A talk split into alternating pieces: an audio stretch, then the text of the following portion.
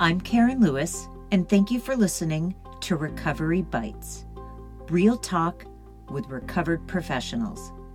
This podcast is about life in recovery from an eating disorder the good and the not so good, the successes and the challenges.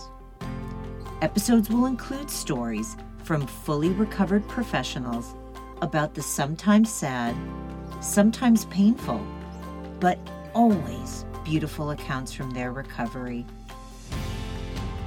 Not their whole story, just bites.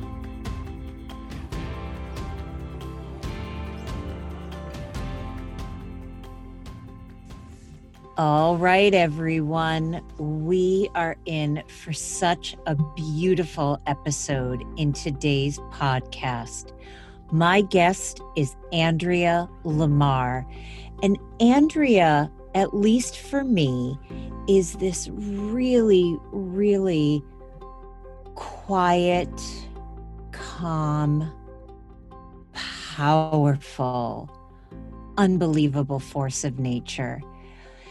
Andrea works with social justice. She works with diversity issues and eating disorders. Andrea and I work on a few projects together through the Academy of Eating Disorders. She is a researcher that never seems to stop. We talk about multiple things in this episode. We talk about one thing that recovery does not come in a singular definition and I think that's freeing, freeing for clinicians, freeing for people that are struggling, freeing for people that are supporting somebody with an eating disorder. By the way, doesn't give you a hall pass to sort of pick and choose and say, this is my definition of recovery, meaning picking and choosing to keep behaviors. That's not what we're talking about. We're talking about the fact that everybody is unique. So our recoveries look unique. We also talk about what I think is really fun, which is lack of certainty as a recovered person is inspiring. Now, as I use from my own experience, lack of certainty was petrifying when I was in my eating disorder. It is unbelievable how much we can grow in uncertainty if we listen to ourselves, we pay attention to things around us. You will find what you're passionate about as a recovered person. And that is a gift of being recovered. I'm really excited for today's episode. I hope you all enjoy. Good afternoon, everyone, and welcome to another edition of Recovery Bites Real Talk with Recovered Professionals. We're in for another fabulous episode today. My guest on the podcast is Andrea LaMarre. Andrea, thank you so much for being here. Thanks for having me. It's uh it's morning here in New Zealand and happy to be chatting with you. I, you know, I expect nothing less for, than for you to be sitting sipping your coffee. It's four o'clock in the afternoon for me. I'm going to hold tight and still sip my water and, you know, do it that way. So, again, thank you so much, Andrea. So, can you tell the listeners a little bit about yourself and what you do? And then we'll get a little bit more into the podcast. Sure. So currently, I'm a lecturer in critical health psychology at Massey University here in Aotearoa, New Zealand. Um, I graduated from my PhD in 2018 um, at the University of Guelph in Ontario, Canada. Um, so I decided to make the big move around the world um, and I moved here in September. Um, but a lot of my research has focused on eating disorder recovery and generally from the perspective of people with lived experience. Um, I do qualitative and arts based work and kind of try to understand people in their kind of relational contexts as well as in their kind of broader social contexts. So, trying to go beyond um, what we think we know about recovery and get into some some of the really kind of nitty gritty of what recovery means and you know how people feel about representations of recovery and all that good stuff. So that's kind of the the main theme of my research. I do a bunch of other stuff around um, embodiment and um, you know just people in their lives and health psychology in general but that's my kind of passion is eating disorder recovery. Yeah. Yeah, you do a lot of work. You do a lot of work with feminist and social justice perspectives and really, really powerful work. You know, it's interesting because you and I are members of an organization, the Academy of Eating Disorders. And within that, we're both involved in a special interest group, which is about professionals that are recovered. And one of the things that we've been trying to do as a community is come up with a definition of what is recovered. From your perspective, Andrea, how would you define being recovered? I feel like this is the million dollar question. And um, I have been working on this question for years and years and years. And I've been living this question for years as well. And I feel like I, I never didn't tell have... you. I didn't tell you this, but it's the main reason why I asked you on the podcast. I'm kidding. I'm like, I know Andrea's been working on this for a really long time, everybody. So we're going to go right into it. Andrea, define being recovered. I feel like I'm going to be really disappointed because I don't have a singular answer. And I think lately, what I've been really talking and writing and thinking a lot about is this kind of idea of recoveries as plural. And this isn't necessarily like me coming up with some brand new, super exciting concept, but it's me kind of drawing on what I've learned through um, personal experience, through my research, through involvement in um, activist and advocacy spaces, of the idea that, like, perhaps in our pursuit of this singular truth about recovery, we're actually limiting people's recoveries. Um, so I think for me, one of the most important things is that when we say recovery, I don't think we're all talking about the same thing, and I'm I'm not sure anymore whether that's a bad thing. I think at one point I was kind of like very much on the side of let's try to get one definition that everyone agrees on. And increasingly, I'm not sure that that is possible or even desirable because what I've found through talking to people is that when you predefine what you mean by recovery and you create like a set of specific points that you need to hit, that could be something to aim toward, but it could also be constraining if somebody feels like they don't feel that way, but they feel pretty good in their lives, they might feel a little bit conflicted about whether or not they have quote unquote the right or the legitimacy to call themselves recovered. And i would hate for people to feel that way just because their lives are more complex than that singular definition would allow for. It is such a powerful question and as you were talking, you know, we've all in the field talked about the fact that everybody is unique. So it is really kind of impossible to come up with one concrete definition. Everybody's personality traits are different, their traumas are different, their strengths and challenges are different. Like everybody is unique. Their eating disorder behaviors are different. So, how could we come up with one singular definition. And mm. I do agree with what you're saying, which is I've had clients that have sat across from me and said, Well, I still struggle with body image, so I must not be recovered. And I'm thinking, and I, or think, I don't just think, I say to them, Hang on a second. You don't have to check off every single box in order to say that you're fully recovered. And everything is in sort of a gradation, that's the right word, gradation. And body image is not always a defining moment because people that have never had an eating disorder struggle with body image distress. Yeah. And I think around that point, like people who live in bodies that aren't accepted by society aren't likely to be able to kind of claim that kind of love of body or body image immediately. I mean, if they can, that's fantastic. I don't want to diminish that perspective or experience either. But if you're told every single day by society that your body doesn't fit or doesn't belong, or you know you're facing active violence toward your body, if you're a trans person or a black person or um, a person in a larger body or somewhere that fits all in between, or you experience a disability um, and you can't kind of claim that like normative social ideal, your body is literally you're being told that your body doesn't fit and so of course it might be harder to kind of claim that space of body love. Um, so i think like we can't disentangle this idea of recovery from the broader social structures that keep people down and tell them that their bodies don't fit and tell them that their bodies are wrong and i think like the way that we've carved out recovery has this kind of like happy shiny rainbows perspective but kind of doesn't attend to that complexity um, enough i wouldn't say. And so i think like it makes sense to me when people have trouble claiming certain pieces of it at times because of course they do because society is a bit of a dumpster fire.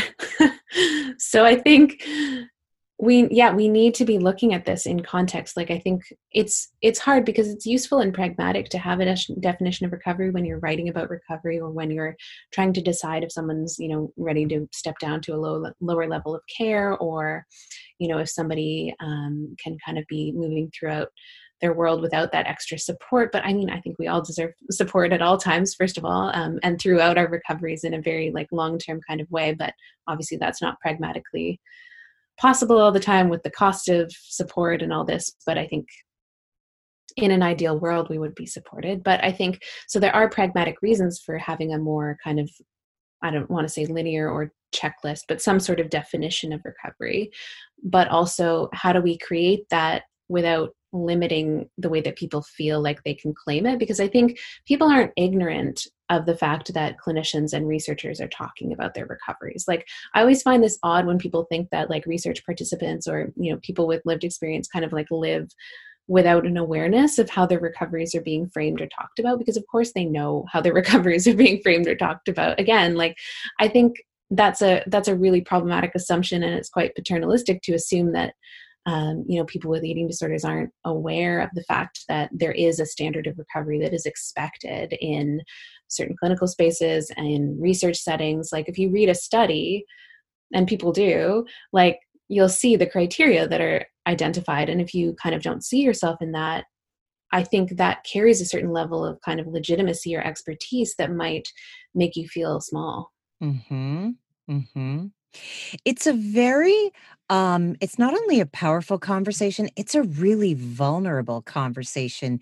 You and I have communicated about certain situations where in order for us to get to a common ground, you and I had to expose our vulnerabilities about how we are all conditioned to think certain ways. And vulnerability is the antithesis, obviously, of being in an eating disorder. So I am curious because I would say one of the markers of being recovered is allowing vulnerability into your life.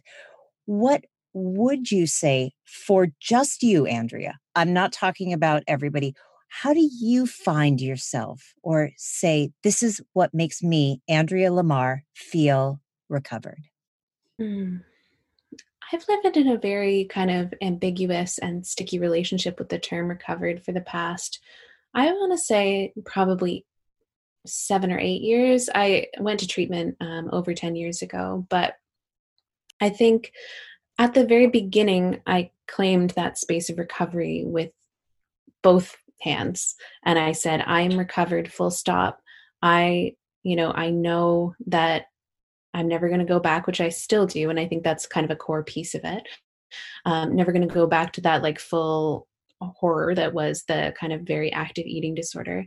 But over time, as I've been doing my research, I've started to question, you know, what is life messiness and what is recovery and how do these things fit together and what kind of coping strategies do I draw on when I am not doing so well or when things are really complicated in my life. My life has been a little bit up and down in terms of the kind of like things that have happened, particularly over the past year, but also just doing a PhD and all that business is stressful. Um, this is a really long and windy way to say what gets me to feel recovered, but I think it's tricky. And I, I think I used to be so much more certain than I am now, but in some ways, the uncertainty feels more recovery oriented. Um, I think that it is a bit less black and white. And I think my eating disorder in particular was driven a lot by black and whiteness. Um, the well, it was driven by whiteness in a lot of ways in terms of privilege as well. But um, I had very black and white thinking as well.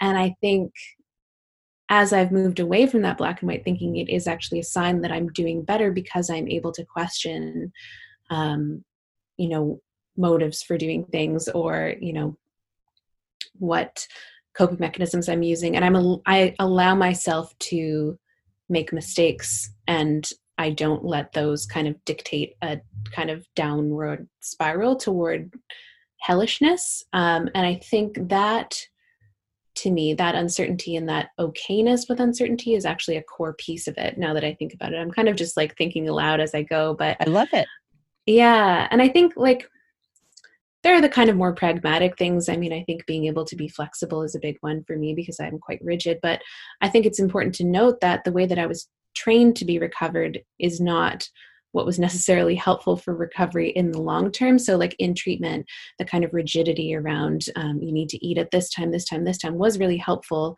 to kind of get me to a place where I was like stable enough to, you know, go about my life. But I have actually had to spend a lot of conscious time over the past several years kind of untethering myself from some of the extra rigidity that was actually born of going through treatment. And that's i think one of the kind of core paradoxes of eating disorder treatment is you know you kind of have to be a bit more rigid often to kind of get to a place where you can become less rigid. And i think that transitional period toward the less rigidity isn't always the place where we put our resources for support, but is actually a really tricky part of getting to that kind of place of recovery where you feel able to go about your world like with other folks who haven't had eating disorders or or are doing treatment.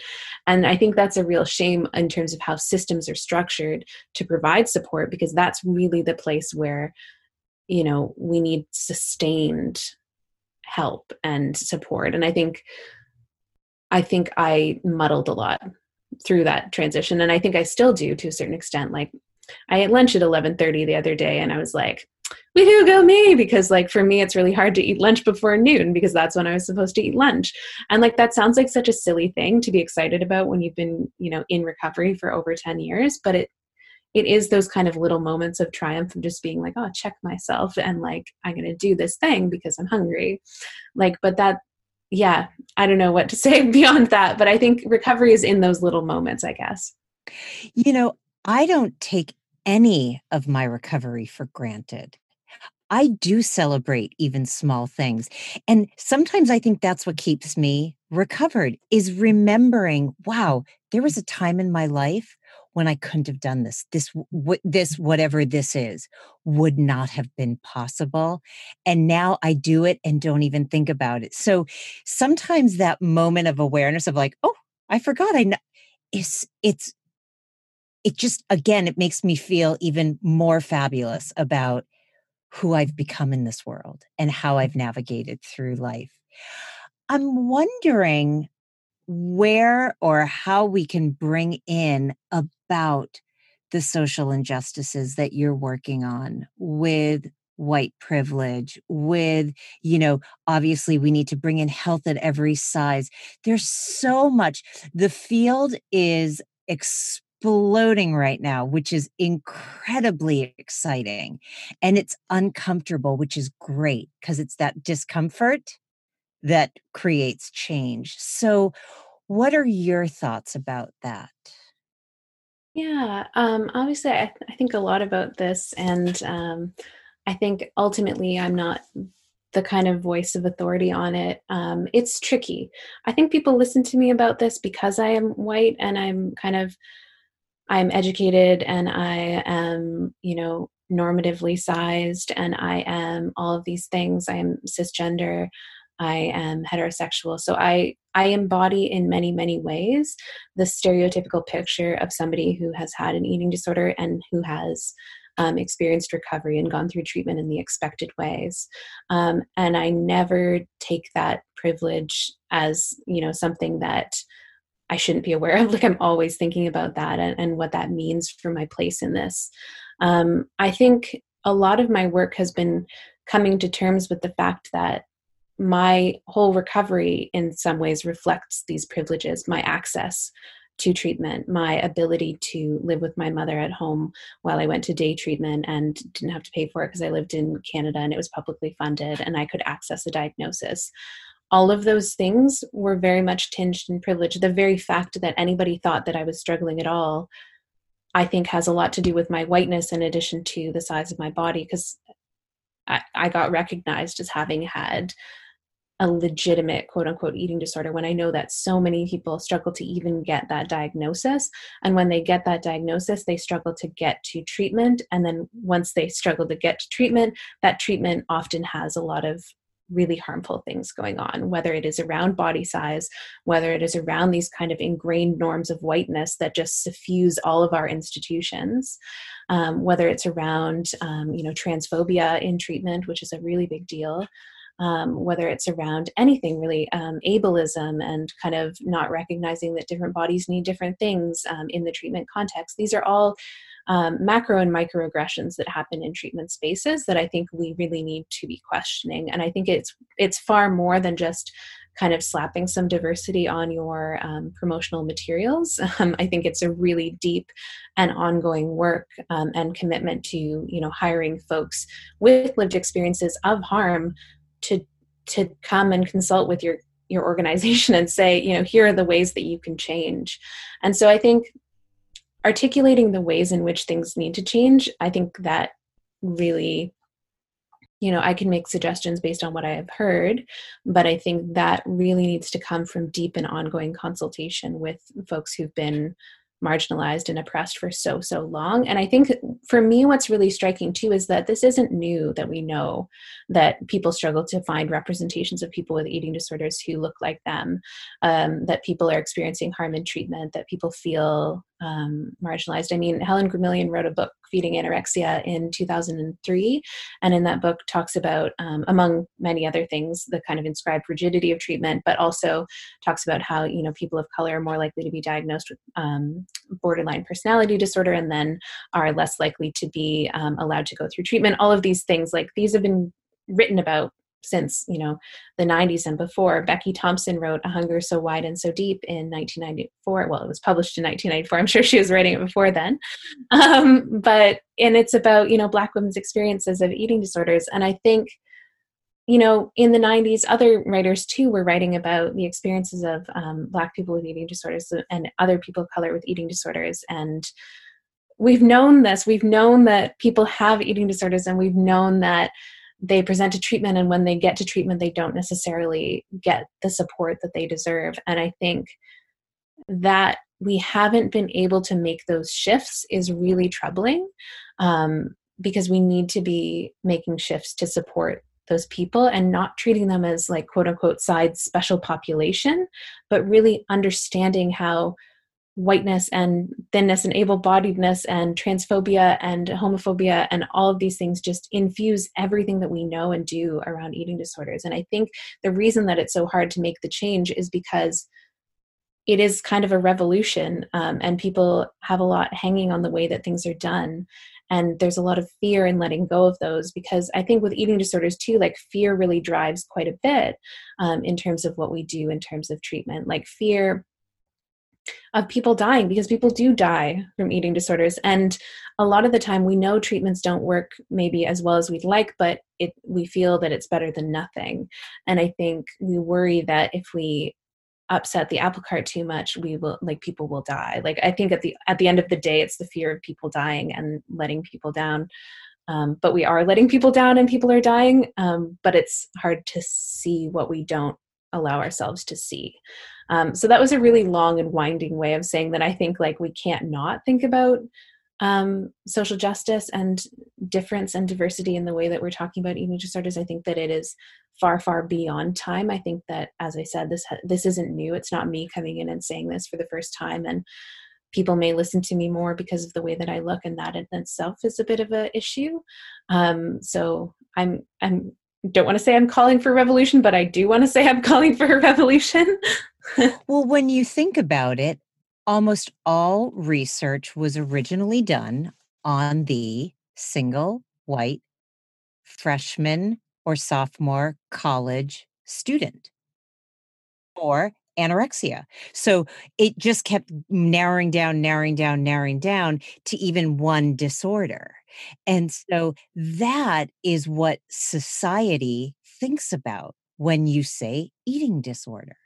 A hundred percent. I mean, like every time I say I do eating disorder research, it's like, oh, you know, you know, they say like, oh, I've got the opposite problem or something like that. And I'm like, oh my gosh, like there's no opposite problem. like, like you just, ah, and like there's this polarization of body size and just lack of recognition that, you know, body size doesn't tell us that much about anything.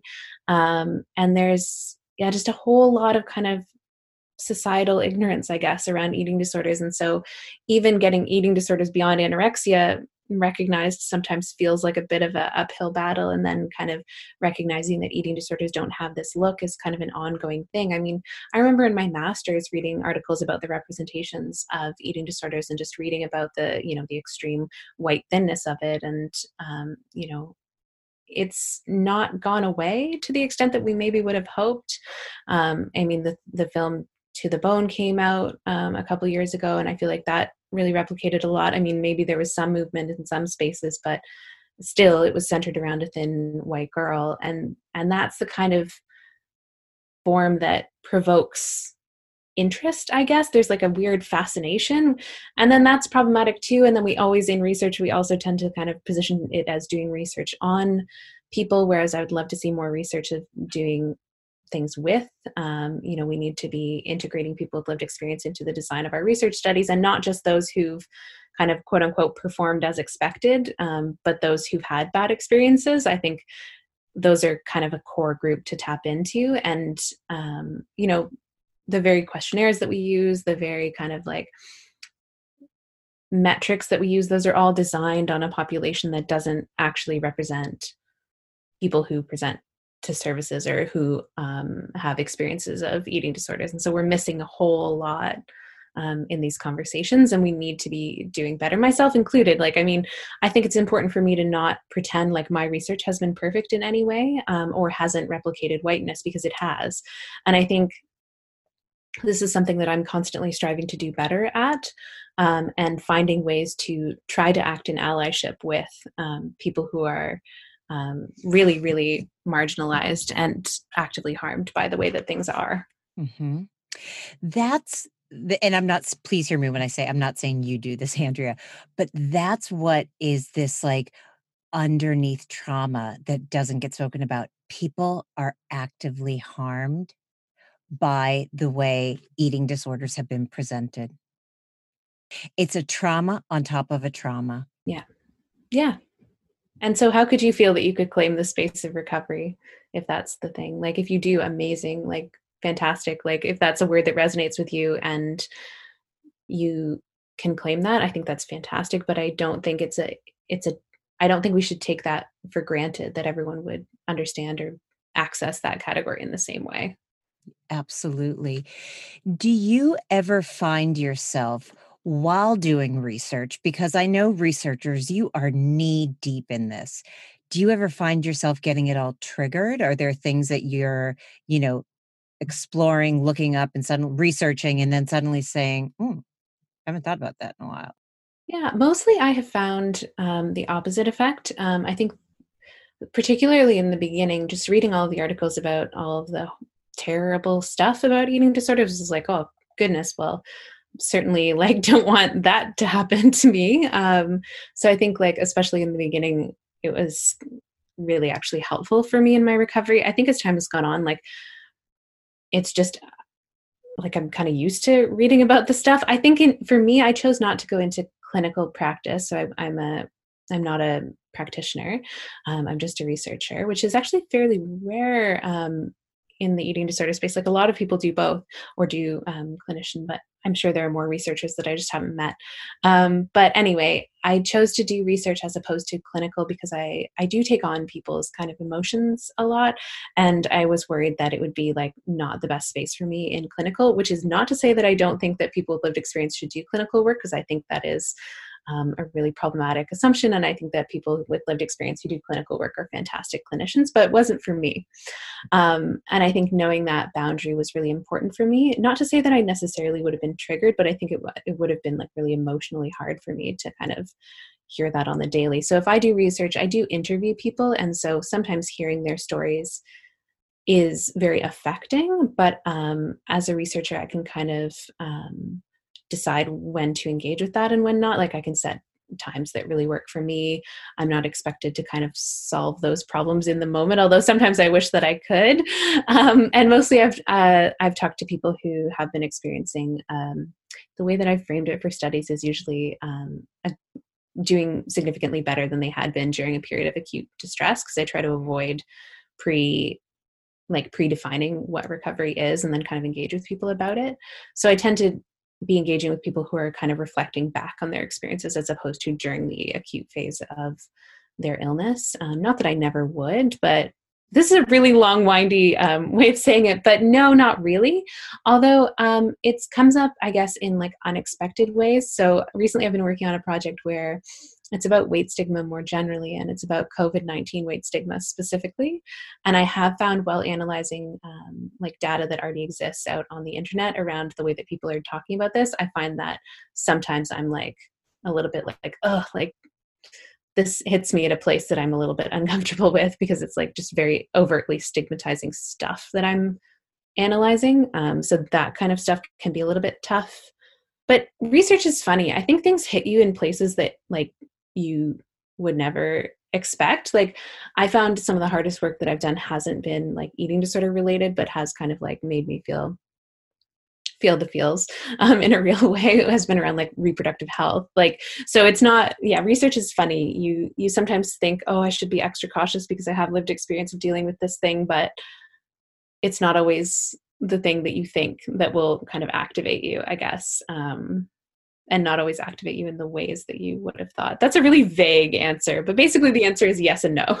So but what i want to say is again, going into our little bucket of how we define recovery is knowing yourself and knowing yourself and honoring what you what your needs are and saying you know what i'm recovered enough to know that it wouldn't be in my best interest to do clinical work and as a recovered person i have choices in my life and my choice is to completely focus on research yeah. I also just think I'd maybe not be the best clinician.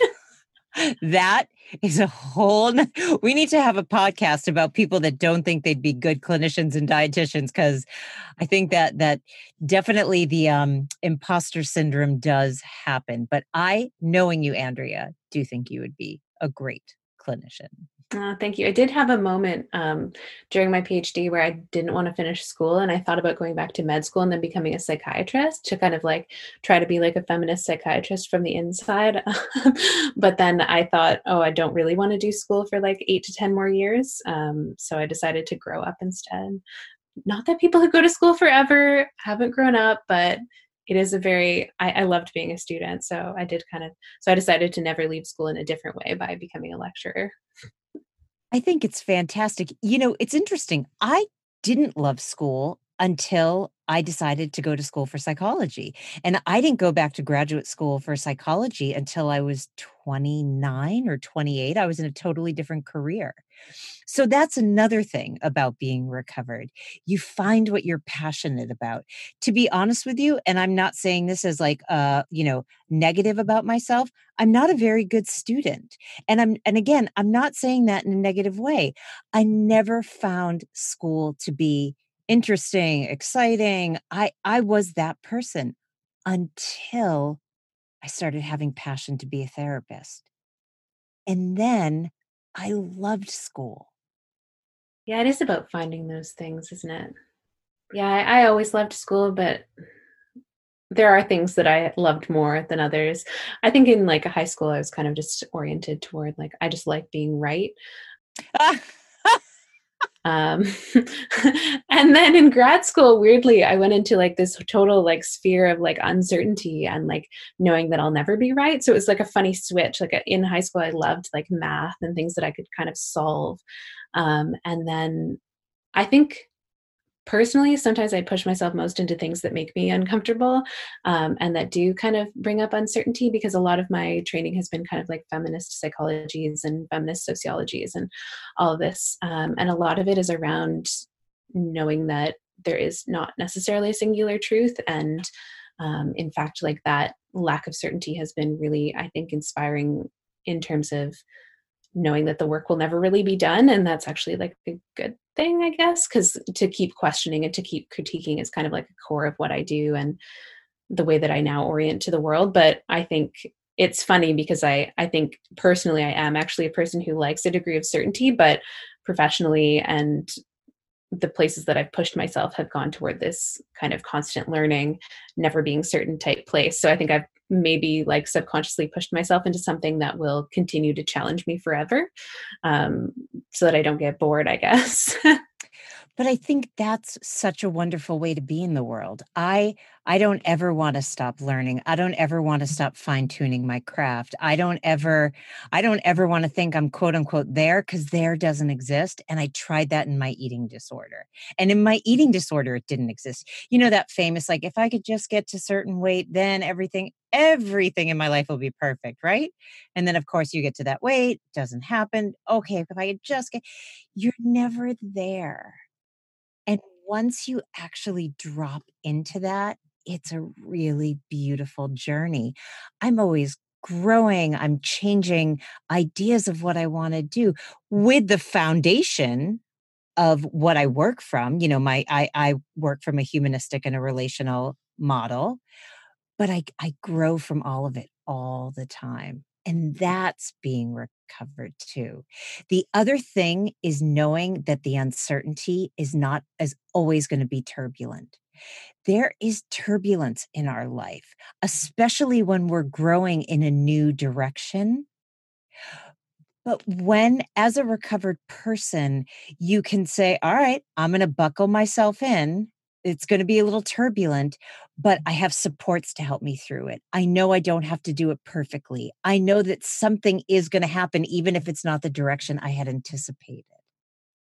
I think, like, yeah, I think that's really true. I mean, early on in my recovery, I think I kind of felt like I had to like grit my teeth and do everything on my own and be this like hyper individualistic person. And I think in some ways, I didn't have recovery really defined for me. And so that's kind of what I assumed that it was because I was kind of buying into this like social norm around like individuality and kind of like being in it for myself.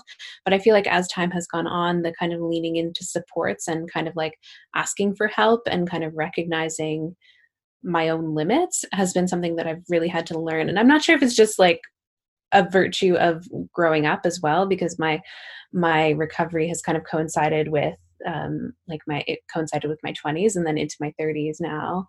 Um, and i think like that's also a time when you kind of like learn that you can't do everything on your own a lot of the time or hopefully you do. Um, but i think like seeing that as a strength and not a weakness like the asking for help and the kind of like reaching out to supports um, doesn't reflect kind of a failure in any way but actually a real win.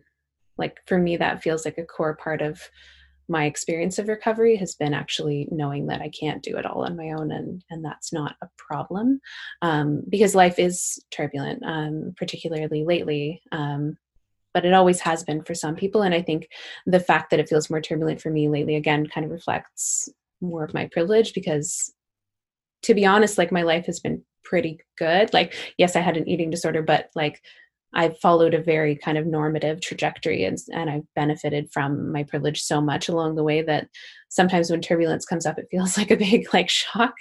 Um, and that it's weird to think of like a shock like that as privilege, but it is tied to that experience. Um, but still, I think knowing that I don't have to do everything on my own um, and I can reach out is both a a gift and a privilege. Yeah. Yeah. Do you feel like there was something that motivated your recovery process? Was there someone, something? What what got you to start moving to the other side? Um well, in terms of seeking treatment, I just like really couldn't carry on with what I was doing. Um, I had to move home. I dropped out of school. Like those are the things that like people wouldn't know about me really, but I did drop. I think I've mentioned it probably on some other podcast, but I dropped out of school because I couldn't do it. Um, I was having a lot of episodes, um, and so medically, I, I kind of had to go home. I was in day treatment, so I wasn't like super medically compromised, but still, I had to do everyday treatment. So I, I moved home. I kind of like let go of everything. I wasn't sure if I was ever going to go back to school. Um, but that didn't really motivate my recovery so much as my treatment seeking. Um, so I sought treatment, and then I kind of just went through the motions more for other people for a little bit um because you know i wanted my mom to be happy and i wanted you know everything i just wanted every, and I, I liked the other people in treatment and i didn't want to let them down. Um that was like a weird motivation at the beginning but that's fine. You do what you have to do. Um and then i think kind of the broader recovery when i actually felt motivated to recover just i guess to feel better was when i started noticing that um you know doing the things that were promoting my recovery were making me feel better mentally and physically um, and then knowing that i wanted that for my life i guess knowing that i didn't want to feel um, physically and mentally tortured forever um, yeah so this kind of like i guess internal sensation of just wanting more but i didn't i didn't really have any goals for my life at that point which sounds like really weird but like I didn't I didn't know what I wanted to do. I went I transferred to a different university after so that I could live at home with my mom and I you know I thought maybe I'd be a journalist and then I thought maybe I'd like you know do research in like sociology area and then I wrote a research proposal in my fourth year of university about um,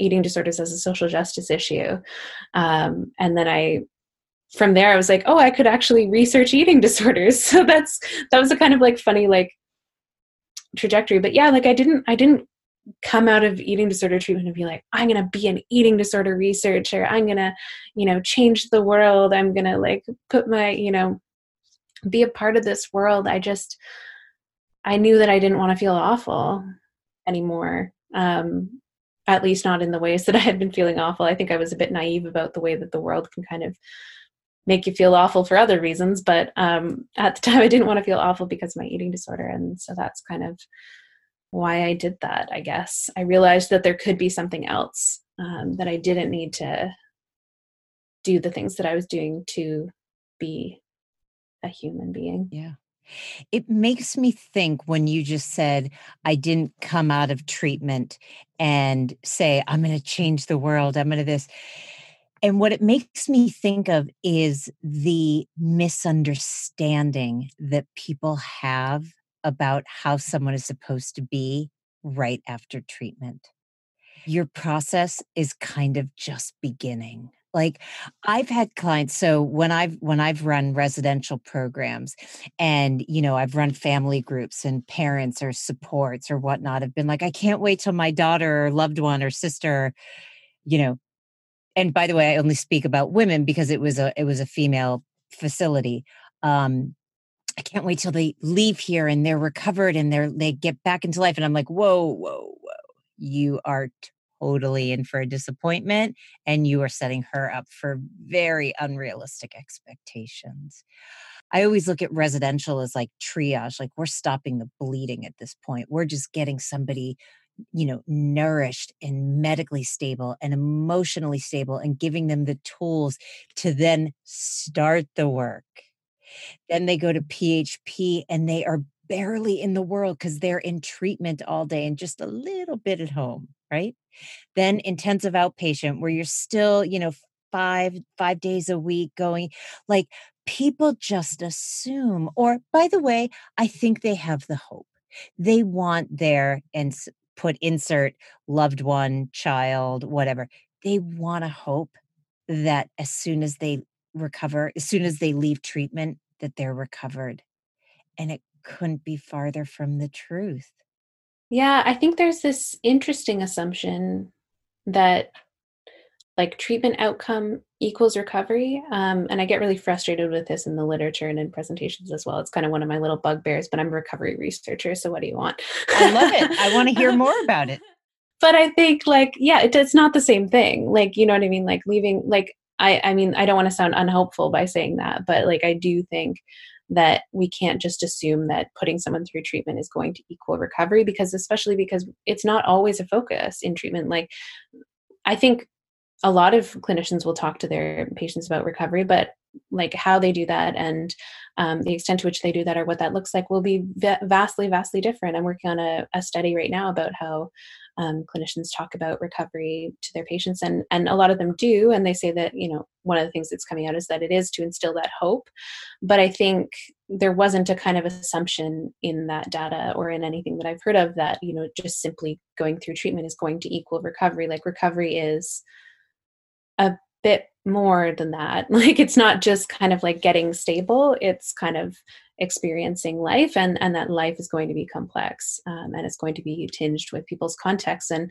i think um, you know i i worked with a a psychiatrist um, in Canada for a while, and she would say that um, you know people get really good at eating food on a tray you know what i mean in a lot of the treatment programs and so she was designing like a, a more collaborative um, program um, for adolescents and to try to to look at the kind of like more life pieces like what would recovery look like in their lives um, because i think yeah we just can't assume that just going through treatment is going to equal recovery especially if we don't work with that person to figure out what recovery would look like. I was really encouraged in the data to see that, you know, when clinicians would say like it needs to be collaboratively developed with people because we can't I don't think we necessarily can predetermine what recovery is for that person. Going back to what we talked about at the very beginning really like it is so contextualized and personalized that we can't just say like this outcome equals recovery because it's going to look different for each person. And so the kind of like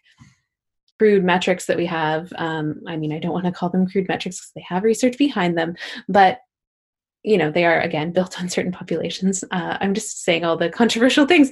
Um, but um, we can't assume that fitting that equals recovery. It really just equals fitting that outcome criteria or you know standard deviation from the norm on an EDEQ score. You know what I mean? Like that that is a thing and maybe it has some utility, but it isn't recovery to me, at least not the way that I would think about recovery. I also think that people don't understand that the recovery process is not just about the food. It's not just about can you feed yourself? Can you refrain from binging and purging? Can you refrain from binging? It's about the food and it is about depression, anxiety, PTSD, substance abuse. So somebody may be very successful going through treatment, but they still have a lot of work before they can even function in the world to get a full time job because their depression is so intense. And the function of the eating disorder was to numb yourself out from the depression. So now we've got all this other stuff to look at.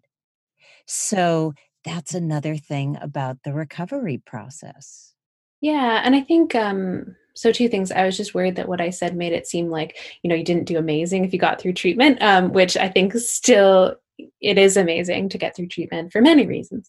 Um, and then, secondly, the thing that I was thinking about with, with regard to what you just said is I think it's also important too that we don't assume that recovery means either like going back to the exact same life that you had before or achieving some sort of like normative success as we know it. And this is what I worry maybe the most about with my own recovery story is that I don't want someone to think they have to go and get a PhD to call themselves like a successfully recovered human. You know, like, because you don't. So I have two things to say to that. So I have again often sat in many family groups when a parent will say, I just want my daughter back the way she was before the eating disorder. And I say, no, you don't, because that young soul didn't know how to talk about their fears, their concerns, their shame, their judgment. They didn't know how to handle their anxiety. So you don't want just to go back to who they were because then they're going to end up right back here in treatment. Right? The other thing is, is just like you said, some people, I have worked with some clients and they have said to me, I'm 30 years old. I should not be a camp counselor, you know, the shoulds. And I say, What do you want to be? And they're like, A camp counselor. I'm like, Then that's, if you're going to use the word should, I'm going to, I'm going to should you right back. This, being recovered is by saying i don't have to get a phd i don't have to have a you know fortune 500 job i have to do what makes me happy and that will be my definition of success of living a fulfilled life so that's the other part about it. It's not going back into the norm if the norm is what got you in the eating disorder in the first place.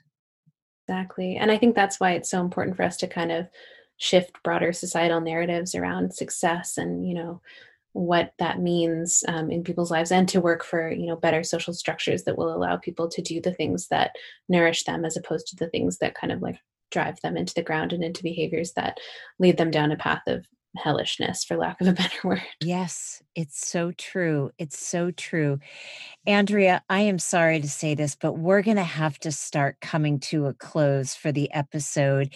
Is there anything you want to say? I am going to ask a final question but before that is there anything you want to say that i didn't ask you or something that you want to share no, I think this has been great. I, I, feel like always these things go so fast. It's hard to believe it's been the full time, but um, yeah, hopefully that was helpful in some regard. And I think, I think the tricky thing about talking about recovery in the ways that I do is that um, I don't want it to come off as unhopeful or um, anything like that. It is hopeful. It's it's also hopeful for a future that um, holds a lot more equity um, in terms of access to all of these things, including the category of recovery. So I think my hopes extend beyond indiv- individualistic ones and toward kind of a systemic change that would support different recoveries. Which is incredibly hopeful, incredibly hopeful and helpful.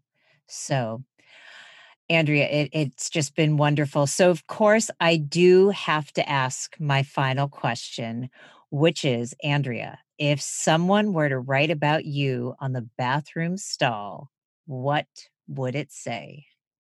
Oh, I feel like mm, mm, I should have prepared for this. I didn't. Did I catch you off guard? You checked this question. I did. I know, and I I I checked it, and then I I left off. Um, I now I can't I can't remember what I would have said let's think about something together. Um, what can we say? For a critical time, call Andrea. that is fantastic. You all heard it here for a critical time. Call Andrea. That is fantastic. That's right. Can't help it. Yep. Andrea, I can't thank you enough. This has been wonderful. Thanks, Karen. Great. All right, everyone. Thank you for listening to another episode of Recovery Bites Real Talk with Recovered Professionals. I look forward to speaking with all of you again next week. Okay, take care. That's a wrap for this week's episode of Recovery Bites Real Talk with recovered professionals, and I thank each and every one of you for tuning in with me. You can view more from today's episode, including guest information and excerpts, by visiting www.karenlewisedc.com forward slash podcast.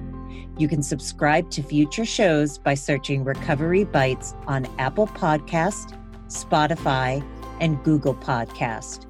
All right, everybody, be well, and thanks for listening to my bite for the week.